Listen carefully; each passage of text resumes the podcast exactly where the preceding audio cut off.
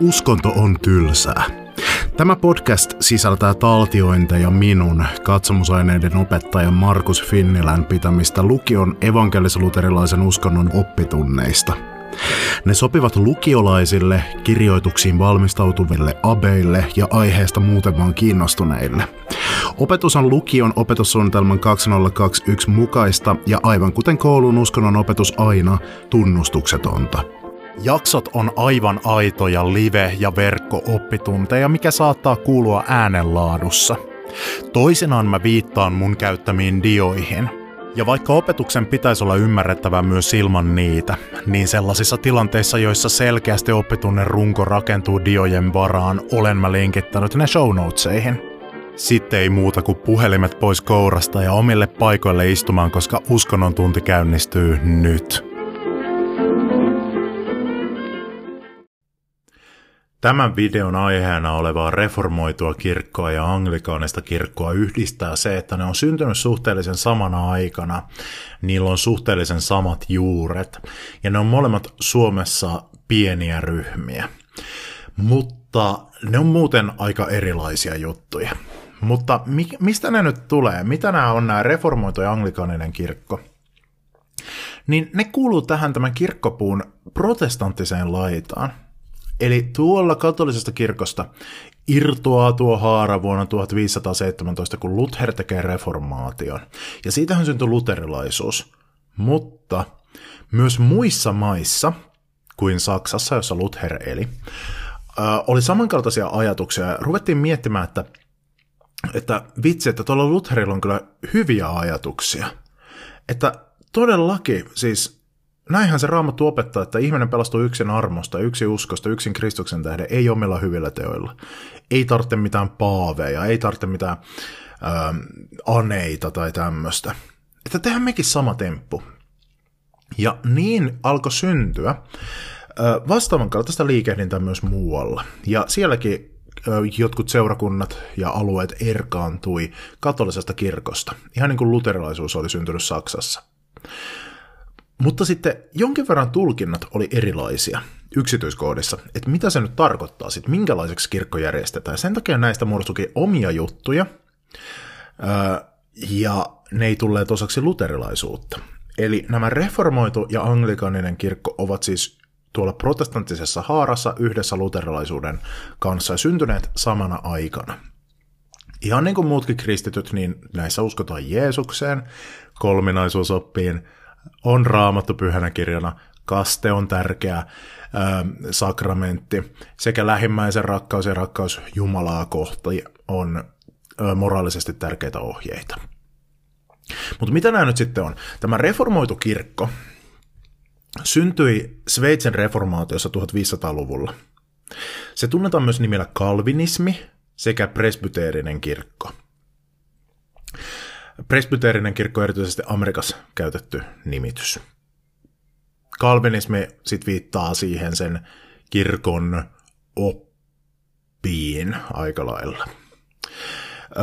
Tämän nimen merkitys, eli reformoitu, se viittaa reformaatioon, joka siis on uskonpuhdistus, siis, eli tämä voidaan ymmärtää tällä, että se on uudistettu ja uskonpuhdistuksen läpikäynyt kirkko. Sveitsistä siis kotosi. Sveitsissä kannatetaan jonkin verran. Skotlannissa on reformoitu kirkko val- tämmöisenä valtion kirkkoinstituutiona. Amerikassa on tosi paljon reformoidun kirkon ja se siihen niin kuin linkittyvän kristillisyyden suuntauksia. Öm, jos katsot tuota reformoitua kirkkorakennusta, niin se on ihan hullun pelkistetty. Reformoidussa kirkossa lähdettiin sille linjalle, että kun Luther ajatteli silleen, että poistetaan kirkosta kaikki semmoinen, mikä on raamatun kanssa ristiriidas, niin nämä kaiffarit, nämä Zwingli ja Calvin, jotka perustetaan. Zwingli on toi ylempi, toi lippispäinen ukkeli, Calvin on toi pujopartaheppu. Ne ajattelivat, että poistetaan kirkosta kaikki, mitä raamattu ei edes mainitse. Niinpä sieltä sai lähteä urut, maalaukset, koristeet, soittimet ylipäätään. Sieltä sai lähteä patsaat, öö, papisto, piispat, papiston asut, ehtoollisen viettäminen vähennettiin ihan minimiin, tyyli neljä kertaa vuodesta jopa kerran vuodessa. Ja tällä reformoidulla kirkolla onkin hyvin ankara maine, varsinkin alkuaikoina, koska nämä kirkkorakennukset oli esimerkiksi tämmöisiä, että ne oli vain valkoisia ihan niin kuin pelkistetyt seinät ja sisällä ei mitään taidetta tai muutakaan, koska haluttiin poistaa sieltä ihan kaikki, mikä ei tule raamatusta. Toista maata on anglikaaninen kirkko. Tuossa hieman pilkottaa tuo kuva Canterburyn äh, katedraalista, joka on sitten aivan hullun koristeellinen, hullun näyttävä ja hullun uljas linnamainen kokonaisuus. Anglikaaninen kirkko on Englannin valtion kirkko, joka syntyi 1500-luvun reformaatiossa. Amerikassa se tunnetaan nimellä episkopaalinen kirkko, Episcopalian, Episcopal Church, eli se viittaa tähän samaan kuin anglikaaninen kirkko. Anglikaaninen on englannissa käytetty nimitys. Nimen merkitys tarkoittaa siis englantilaista kirkkoa. Englantilaistyyppistä kirkkoa. Amerikkalaiset ei ole tykännyt siitä ajatuksesta, että siinä olisi toisen maan nimi, joten he ovat vaihtaneet sen sitten episkopaaliseksi kirkoksi, joka tarkoittaa piispallista kirkkoa. Anglikaanisen kirkon perustajista voisi sanoa kahdella tavalla. Ensinnäkin voitaisiin sanoa, että sen perusti kuningas Henrik VIII, joka on tuossa kuvassa. Henkka oli hurskas katolilainen, ja hän sai Paavilta esimerkiksi sellaisen arvonimen hurskautensa tähden kuin uskon puolustaja. Se on edelläänkin Englannin hallitsijan yksi arvonimistä. Mutta hänellä meni sukset ristiin Paavin kanssa, johtuen siitä, että Paavi ei antanut hänelle lupaa avioliiton mitätöimiseen. Hän nimittäin halusi ottaa eron vaimostaan ja mennä uusiin naimisiin rakastajattarensa kanssa – Syytä ei kuitenkaan ollut. Siis katolinen kirkkohan myöntää avioliiton mitätöimisen vaan silloin, jos pystytään näyttämään tyyli, että se on ollut koko se avioliiton ajan uskoton se puoliso, mutta ei ollut mitään tämmöistä syytä. Henrik VIII suuttui siitä niin paljon, että hän rupesi selvittämään, että no miten tämä homma hoituisi. Hän tuli siihen tulokseen, että mä tarvitsen oman kirkon, jossa mun ei tarvitse kuunnella mitään paavia, vaan mä saan itse päättää, että kenestä mä otan avioeron. Koska mä oon kuningas, mä haluan olla myös kirkon kuningas. Ja niin se sitten ilmoitti Englannin katolisen kirkon piispoille ja papeille, että se on nyt hei pojat sillä lailla, että meidän kirkko ei enää ole paavin alaisuudessa, että minä olen nyt kirkon johtaja. Ja suurin osa niistä oli sillä, että ei vitsi, mitä ihmettä, tämä on ihan hirveetä. Että tämä on niinku, ei, ei tälleen voi tehdä, että Kristuksen kirkosta tälle erota, mutta osa, osa papistosta siellä oli sillä, että yes, tässä on muuten mahtava chanssi. Että kun ne, ne, ne, oli, ne oli Martti Lutherin faneja. Ja ne ajattelivat, että tämä on meille mahtava chanssi uudistaa kirkollinen elämä ja kirkon oppi semmoiseksi protestanttiseksi, samanhenkiseksi kuin Martti Luther. Mutta ne teki sen silleen se niikisti, että kun tämä kuningas kuitenkin tykkäsi katolilaisesta meiningistä, niin siihen jäi semmoinen katolinen viba, että se näytti edelleen katolilaiselta ja ne niin kuin Jumalan palvelukset ja rukoukset ja kaikki kuulosti tosi katolilaiselta edelleen, mutta pikkuhiljaa sitä oppia alettiin viilailemaan kohti tämmöistä protestanttista suuntaa, jossa painottuu se, että pelastus tulee yksin uskosta, yksin armosta, yksin Kristuksen tähden. Sakramentteja vain kasteja ehtoollinen ja niin edelleen. Henrik pääsi uusiin naimisiin, hän sitten tappoi myöhemmin tämän vaimonsa, meni taas uusin naimisiin, se vaimo kuoli, sitten se meni taas uusiin vai- naimisiin, ja muistaakseni se oli viisi kertaa ö, naimisissa kokonaisuudessaan, eli hän, hän sitten otti kaiken ilon irti tästä, että hänellä oli oma kirkko. No, anglikaanit eivät itse mielellään sano, että heidän kirkko on syntynyt tästä, koska toi ei ole mitenkään semmoinen ihan kauhean niin kunniakas tai kristillinen tai, tai jotenkin ylväs syntytausta, vaan anglikaaninen kirkko enemmän korostaa sitä, että no siis, meidän kirkon juuret on siinä, että kristinusko tuli Englantiin öö, eka Rooman valtakunnan mukana, sitten se katosi sieltä, mutta sitten se tuli 500-luvulla uudestaan, ja Englannissa vaikutti semmoinen oma kristillisyys, joka jossain vaiheessa tuli tavallaan niin kuin selkeästi osaksi katolista kirkkoa ja vakiintui tämmöinen katolinen systeemi, mutta sitten se itsenäistyi ja palautui tämmöinen niin kuin alkuperäinen tila, mikä oli se alkuperäinen juttu, niin se itsenäistyi 1500-luvulla näiden tapahtumien kautta, mutta Englannin kirkko näkee itsensä siis tämän ja suorana jatkumona siitä pitkästä Englannin kristinuskon historiasta. Eli tämä nyt voidaan ajatella kahdella eri tavalla. Mutta katsotaan sitä anglikaanisuutta sitten sit enemmän. Tuossa niin on Narnia-sarjasta kuva. Öö, Narnia fantasiakirjasarja on anglikaanisen kirkon suuri ylpeys. Siis sehän on läpeensä kristillinen kirjasarja. Se on tämä, missä nämä menee kaappiin ja siellä on siis Narnia taikamaailma, jota hallitsee Leijona Aslan. Sen kirjoittaja ö, oli C.S. Lewis, joka oli J.R.R. Tolkienin paras kaveri, kaveri ja tärkein anglikaaninen tämmöinen ajattelija viime vuosisadalla. Ja Narnia-kirjassa kirjoissa siinä yhdistyy semmoinen, siinä on tosi vahvaa kristillistä symboliikkaa, että siellä niin kuin, ö, esimerkiksi Aslan leijona, niin se on Jeesus, ja se tekee tämmöisiä kuin Jeesusmaisia juttuja, mutta sitten siellä on myös tämmöisiä kuin kuningasihanteita, ja, ja nämä niin kuin käy tämmöisiä sotia kunniakkaasti nämä päähenkilöt ja muuta semmoista, ja siinä on semmoista vanhan ajan englantilaista kristillistä moraalia ja tämmöistä opetusta tavalla, mistä anglikaanit on tänäkin päivänä tosi ylpeitä, että he on pystyneet, heidän kirkostaan on maailmalle tullut tämmöinen siis fantasiakirjallisuuden ja lastenkirjallisuuden klassikko. Itse luin lapsilleni, lapselleni Narnia-kirjat tässä joku aika sitten ja tykkäsin oikein kovasti viisivuotias siitä tuon Narnian vieressä on tuossa Justin Welby, joka on anglikaisen kirkon tärkein yksittäinen johtaja, Canterburyn arkkipiispa. Canterburyn arkkipiispan tehtäviin kuuluu esimerkiksi Englannin valtionpäämiehen kruunaaminen, eli kuningaan tai kuningattaren kruunaaminen. Hän on tässä pitämässä puhetta Englannin parlamentissa, nimittäin Englannissa anglikaninen kirkko on virallinen valtionkirkko – siellä on uskonnonvapaus, sun ei tarvitse olla anglikaani, mutta anglikaaninen kirkko kuitenkin on valtionkirkko. Minkä takia anglikaaniset piispat, eli kirkon johtajat, pääsee automaattisesti parlamentin, eli eduskunnan tämmöisen niin ylähuoneeseen, eli House of Lordsiin, joka ei suoraan päätä lakeja, mutta joka niin kuin käy keskusteluja, jotka liittyy sitten lakien käymiseen, ja heillä on niin kuin tämmöistä sananvaltaa siellä. Eli Englanti, vaikka se on aika semmoinen niin maallistunut maa ja moderni maa, niin siellä kuitenkin anglikaaninen kirkko on tosi kovasti tekemisissä valtiovallan kanssa. Tätä voisi nimittää keskitien kirkoksi. Eli se on säilyttänyt paljon katolisia perinteitä. Kirkkorakennukset on semmoisia tosi juhlavia. Siellä on suitsukkeet käytössä Jumalan palveluksessa Paljon katolisia rukouksia on käytössä, patsaita. Pyhimyksistä puhutaan edelleen kovasti ja kunnioitetaan heitä, vaikkakaan pyhimyksiltä ei pyydetä rukouksia. Eli siellä on niinku tämmöinen katolinen meidinki, se näyttää katoliselta kirkolta pääosin. Mutta sitten siinä on myös protestanttisia piirteitä. Kaksi sakramenttia, eli kaste ja ehtoollinen, armoa korostetaan, raamattua korostetaan. Siis kirkon traditio on anglikaanisessa kirkossa kovempi juttu kuin luterilaisessa, mutta raamattu menee sen ohi, tämmöisen luterilaisen tyyliin. Heillä on naispapit siellä, ja joidenkin maiden anglikaaniset kirkot vihkii samaa sukupuolta olevia ihmisiä avioliittoon. Esimerkiksi Amerikan episkopaalinen kirkko toimii näin. Nämä on protestanttisia piirteitä, tämmöiset uudistushenkiset jutut. Tämän takia anglikaanit nimittää, että no meillä on tämmöinen keskitien kirkko, että me ollaan katolinen ja me ollaan protestanttinen. Ja sitten ää, eri tyypit siellä vähän on eri, eri laitaa ja korostaa vähän eri juttuja.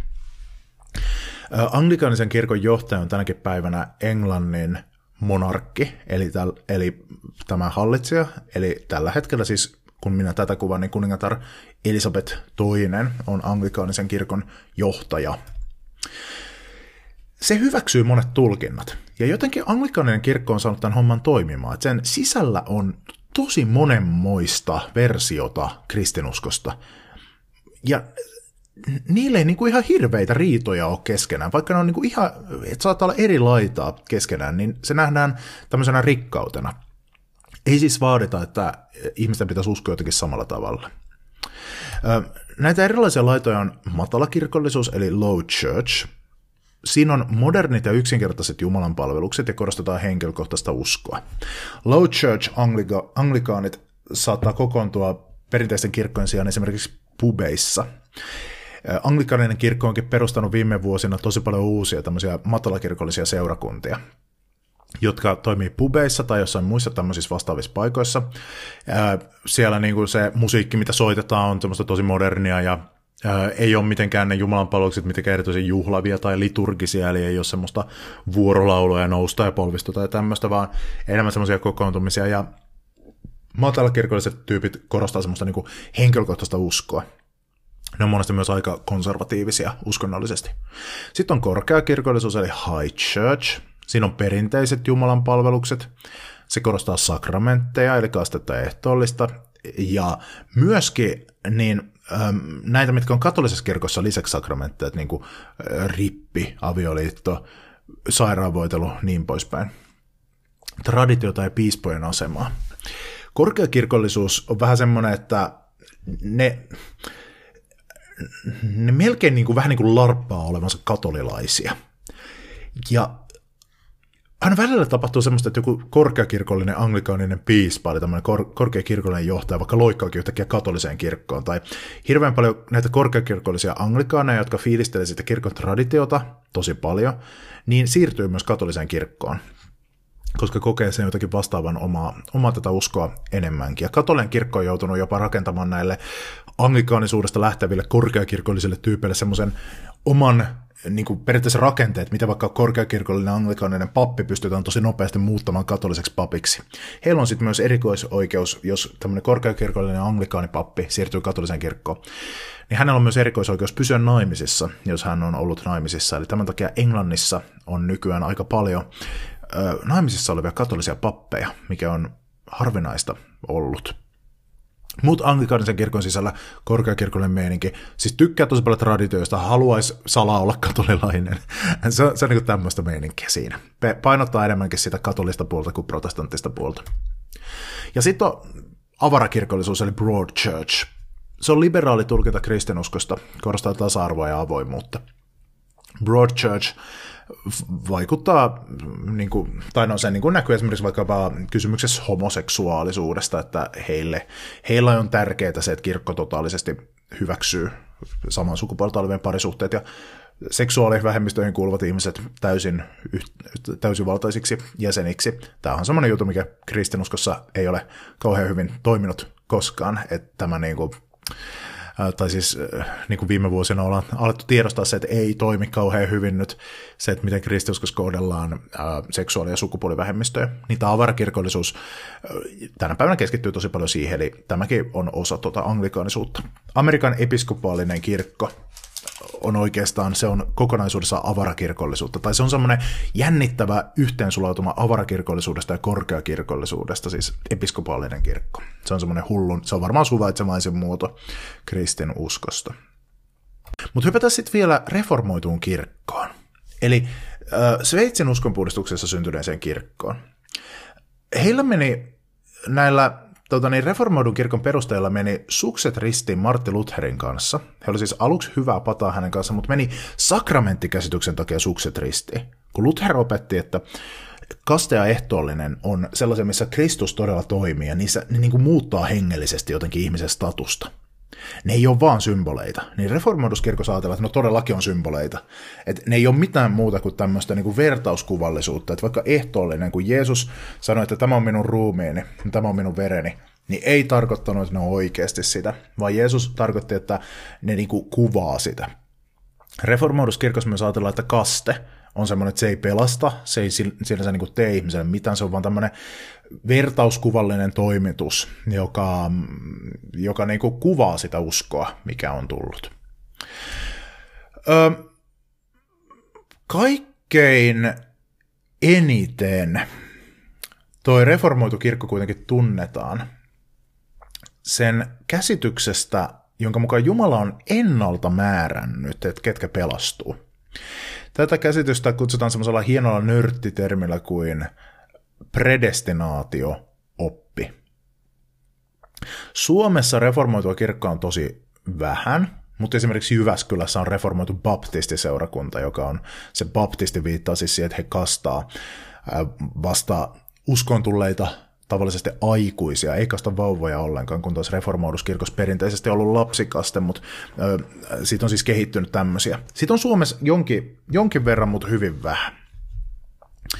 Reformoitu kirkko myös tunnetaan semmoisesta siitä, että se korostaa moraalia tosi paljon, ja tuossa onkin tuommoinen kuva erästä suositusta reformoidusta podcastista nimeltä Ask, Ask Pastor John, kysy pastori Johnilta, is it sinful to date a non-Christian? Onko syntiä seurustella ei-kristityn kanssa? Tämä kuvaa semmoista reformoitua tapaa ajatella moraalista. Reformoiduskirkossa ajatellaan, että uskovilla ihmisillä on niin kuin erityistä moraalista tietoa. Mutta se, mistä tämä tunnetaan, tämä reformoitu kirkko, on siis se oppi ennaltamääräämisestä, eli predestinaatiosta. Ja sitä kutsutaan sen niin kuin tämmöistä ö, isointa versiota, kutsutaan monesti viiden pointin kalvinismiksi. Kalvinismi on siis periaatteessa synonyymi reformoidulle kirkolle tai sen opille. Tulee tuon pujopartaukkeli Kalvinin nimestä. Viiden pointin kalvinismi on siis viidestä kohdasta koostuva tämmöinen oppikokonaisuus, joka tiivistää reformoidun opin ytimen. Ja tämä on mun mielestä ihan hullun kiinnostava viritelmä. Ja tämä on myös monesti semmoinen, että kun mä opetan tästä, niin ihmiset on jotenkin niin kuin järkyttyneitä siitä, että mitä, että uskoiko oikeasti noin, mitä ihmettä täällä tapahtuu. Tämä on Amerikassa varsinkin tosi iso. Osa reformoidusta kirkosta täällä Euroopassa ei niin kuin ajattele yhtään tälleen, mutta Amerikassa tämä on tosi vaikutusvaltainen tämä viiden pointin kalvinismi, eli tulip.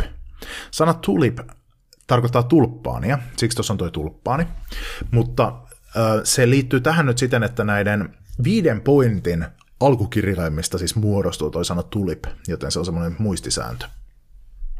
Ensimmäinen kohta tuossa viiden pointin kalvinismissa on totaalinen turmeltuneisuus. Jokainen syntyy synnin täysin turmelemana ja Jumalan vihanalaisena.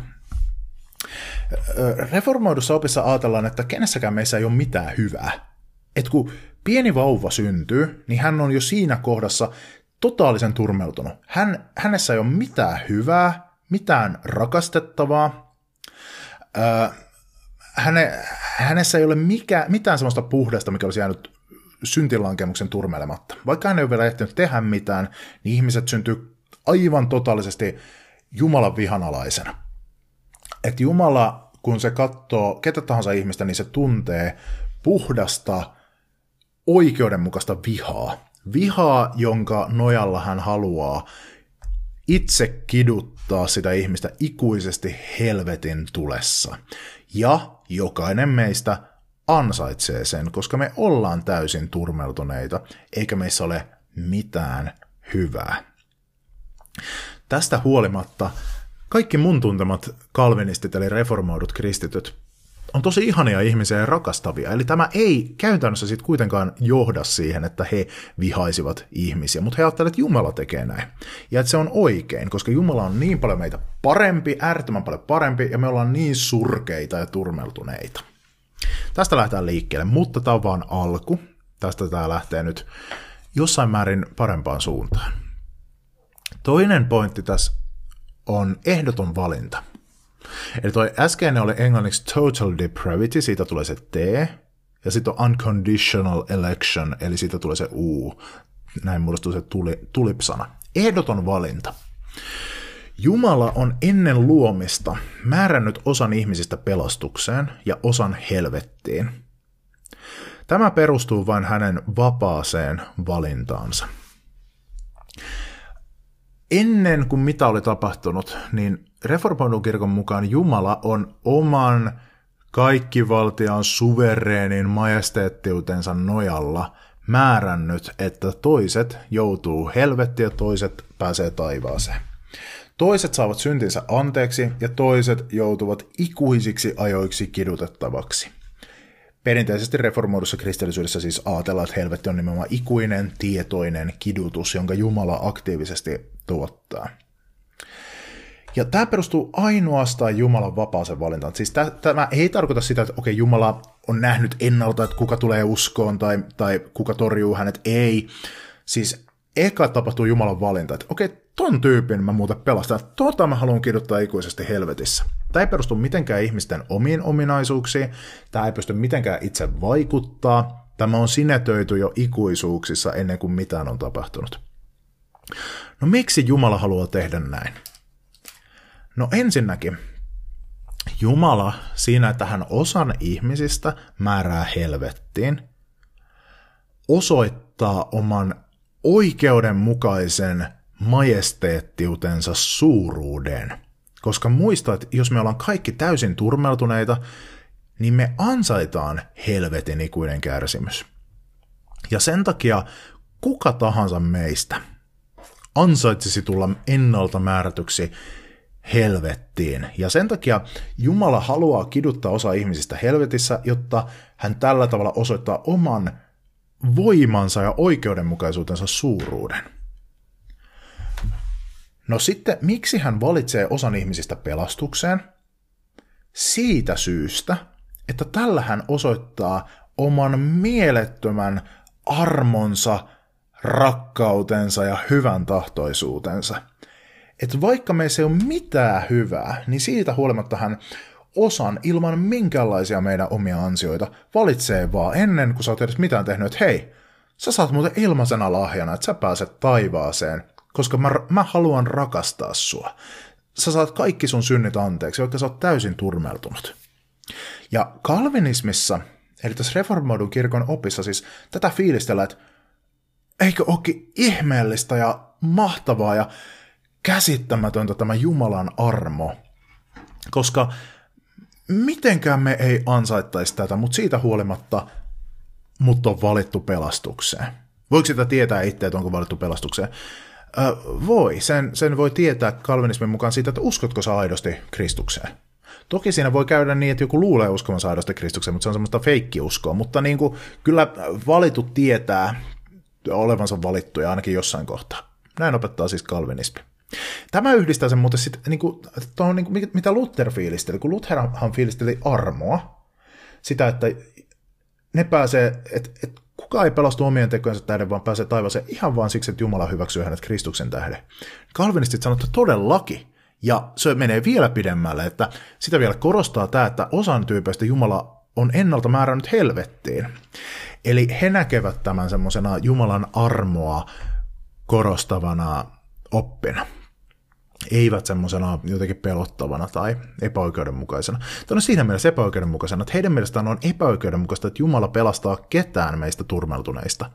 Et, et oikeudenmukaista olisi heittää kaikki helvettiin, mutta Jumalan armo on epäoikeudenmukaista siinä mielessä, että jotkut saa anteeksi ilman mitään sen kummempaa syytä, muuta kuin että se syy on Jumalan rakkaus.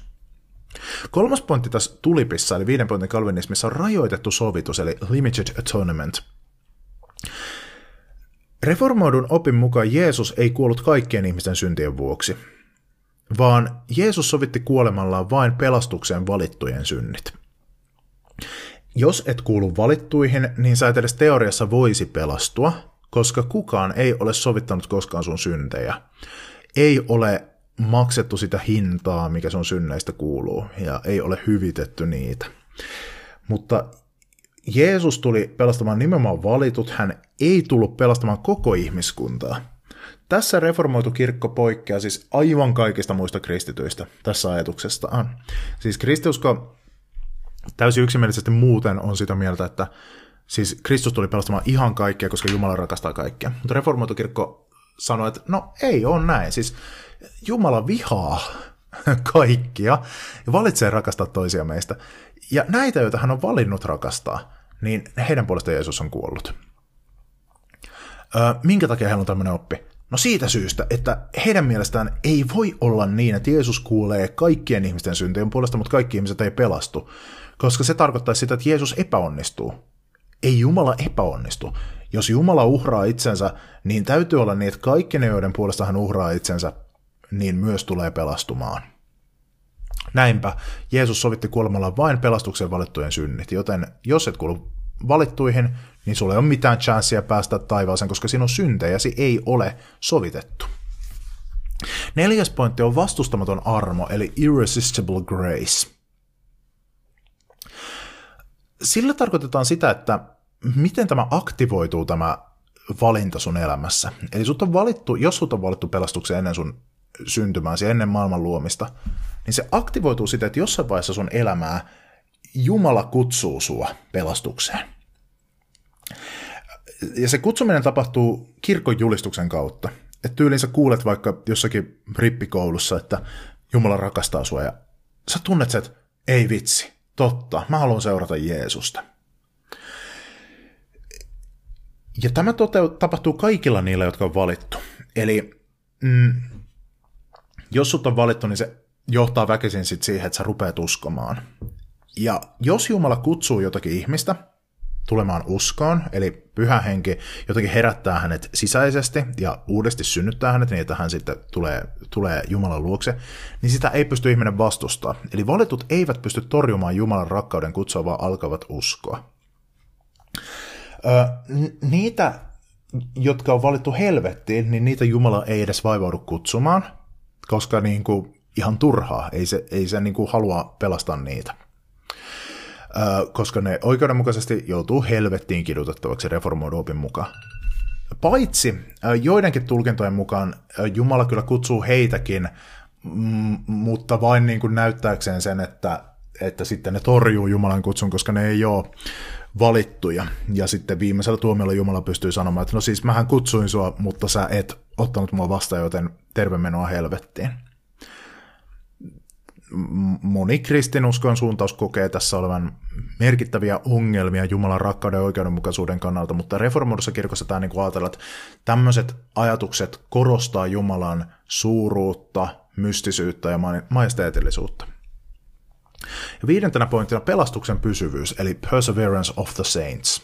Noin tuosta muodostuu tulip. Se tarkoittaa, että pelastusta ei voi menettää. Kerran pelastettu, aina pelastettu. Eli jos valittu tulee uskoon, alkaa seurata Jeesusta, niin hän saa olla täysin satavarma siitä, että hän ei voi ikinä möhliä niin pahasti, että hän menettäisi sen pelastuksen. Saa luottaa siihen, että Jumala pitää kiinni hänestä ihan loppuun asti. Koska jos olisi yhtään ihmisen oman valinnan ähm, varassa, niin sitten koska meillä on kaikki totaalisen turmeltuneita, niin ö, jokainen meistä luopuisi uskosta. Joten Jumala pitää kiinni valituista loppuun asti ja näin pelastusta ei voi menettää. Tämä on hirveän lohdullinen sanoma niille, jotka ostaa tämän koko himmelin, tämän tulip-viritelmän tästä, koska se niin kuin, antaa toivon siitä, että mä saan olla ihan täysin sata varma siitä, että mä pääsen taivaaseen, koska mä kuulun niihin valittuihin, jotka täysin ilman omia ansioita ovat saaneet Jumalan armon ja Jumalan rakkauden. No miten sitten on mahdollista se, että jotkut ihmiset on uskoneet, on, tulee vaikka us, kodista, missä ollaan uskovaisia, mutta sitten torjuukin jossain kohtaa vaikka teinässä, että en mä jaksa uskoa tuo, tai en, en, mä, en mä vaan pysty uskomaan, tai en mä halua uskoa tuo, tai mä haluan elää jonkinlaista muuta elämää. Mikä tämän sitten selittää reformoidun kirkon mielestä? Tämä selittää se, että no kaksi vaihtoehtoa. Joko A, se ei ole oikeasti koskaan ollut, ollutkaan ihan todellisesti uskossa. Se on ehkä luullut olevansa, mutta ei se ole missään vaiheessa siis ollut pelastettu. Se on vaan niinku, se on ollut tämmöistä ihmisen generoimaa uskoa, se ei ole ollut Jumalan lahjoittama pelastava usko. Eli se ei ole missään kohtaa ollut siis uskossa siinä todellisessa mielessä. Tai B, se ei olekaan luopunut uskosta, se kenties elää semmoisessa ähm, torjunnan tilassa, että hän äh, yrittää jotenkin rimpuilla poispäin siitä, mutta ei Jumala ole päästänyt hänestä irti. Eli näin tämä tulkitaan. Osa reformoidusta kirkosta torjuu tämän viiden pointin kalvinismin ja sanoo, että no tässä ehkä nyt on mennyt vähän överiksi. Amerikassa on tosi paljon suuntauksia reformoiduskristillisyydessä, jossa tämä on ihan hullun tärkeä juttu. On olemassa neljän pointin kalvinismia, jossa ostetaan nämä kaikki muut paitsi rajoitettu sovitus. Ja on olemassa lisäksi semmoinen mielenkiintoinen tulkinta kalvinismista, jonka mukaan tämä oikeastaan johtaa siihen, että kaikki pelastuu lopulta. Jotkut reformoidun kirkon teologit on nimittäin ajatelleet, että jos otetaan vakavasti se, että sekä se, että Raamattu sanoo, että Jumala rakastaa kaikkia, että Jumala on rakkaus, ja Raamattu sanoo, että Jumala haluaa, että kaikki pelastuu. Ja jos otetaan samalla vakavasti tulip, eli viiden pointin kalvinismi, niin mitä tästä seuraa? Yksi. Jokainen syntyy synnin täysin turmelemana ja Jumalan vihanalaisena. Mutta Jumala kuitenkin rakastaa ihan jokasta ja haluaa, että Jumala haluaa, että he pelastuu. Kaksi. Ehdoton valinta. Jumala on ennen luomista määrännyt osan ihmisistä pelastukseen osan helvettiin. Koska Jumala rakastaa kaikkia, niin hän on määrännyt pelastukseen kaikki. Kaikki. Oikeudenmukaisuutensa, eli tämän helvettituomionsa Jumala tuo tämän tulkinnan mukaan esiin siinä, että Jumala on määrännyt Kristuksen helvettiin. Näinhän sanotaan uskontunnustuksessa. Se on suomennettu, että astujalas tuonella, mutta se voidaan tulkita astujalas helvettiin. Että Kristus on se, joka on tuomittu helvettiin. Mutta ylösnousemuksen kautta hän on myös se, joka on ennalta määrätty pelastukseen. Ja hän tuo tämän pelastuksen sitten kaikille. Ja tämä perustuu vain hänen vapaaseen valintaansa, että Jumala on siis ennen aikoja alkua valinnut kaikki ihmiset pelastukseen sen vuoksi, että Kristus on määrätty helvettiin ja käynyt kukistamassa helvetin. Kolme, rajoitettu sovitus. Jeesus sovitti kuolemalla vain pelastukseen valittujen synnit. Jos Kristus on jos, jos kaikki ihmiset on valittuja pelastukseen, niin sitten tämä rajoitettu sovitus tarkoittaa sitä, että Jeesus on sovittanut kuolemalla juuri niin kuin sen määrän ihmisiä, mitä ihmiset tulee olemaan, heidän juuri sen määrän syntejä, mitä he tulee tekemään. Eli kuollut kaikkien ihmisten puolesta. Neljä, vastustamaton armo. Valitut, eli kaikki ihmiset, ei pysty torjumaan Jumalan rakkauden kutsuvaa alkoa uskoa, joko tässä elämässä, tai sitten jotkut ehkä vasta rajan takana. Ja viisi, pelastuksen pysyvyys. Pelastusta ei voi menettää. Eli kaikki ihmiset on matkalla kohti äh, ikuista elämää ja onnellisuutta Jumalan yhteydessä. Eli tämmöinenkin tulkinta tästä voidaan esittää, minkä takia reformoiduskirkossa onkin alkanut yleistyä semmoinen ajatus, jonka mukaan kaikki ihmiset lopulta pelastuu. Eli mielenkiintoista, miten sama tämmöinen oppi voi johtaa ihan erilaisiin tulkintoihin. Heippa! Ja siinä oli tämänkertainen Uskonto on tylsää. Tämä ohjelma on spin-off mun toisesta podcastista Harhaoppia, joka sisältää epätervettä teologiaa ja vääriä vastauksia elämän suurimpiin kysymyksiin. Jos huomasit tässä jaksossa jotakin asiavirheitä tai muuta epäilyttävää, niin laita ihmeessä mulle sähköpostia osoitteeseen harhaoppia at gmail.com. Mä oon kiitollinen, jos teet näin, koska sitten mä pääsen lisäämään korjatut tiedot tämän jakson kuvausteksteihin jälkikäteen. Mutta nyt oppitunti on ohi, hyvää päivän jatkoa, ei läksyä.